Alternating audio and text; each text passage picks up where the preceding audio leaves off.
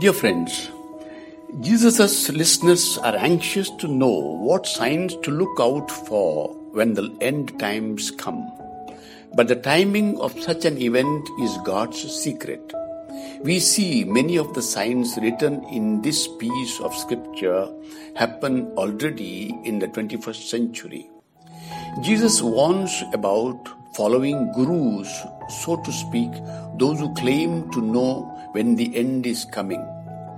It is easy in times of distress or when people are terrified to look for someone to show the way. But Jesus is the way and the truth and the life. Jesus, help us to remember that the future lies in your hands and nothing can destroy or hurt us if we remain true to you as Lord of our lives.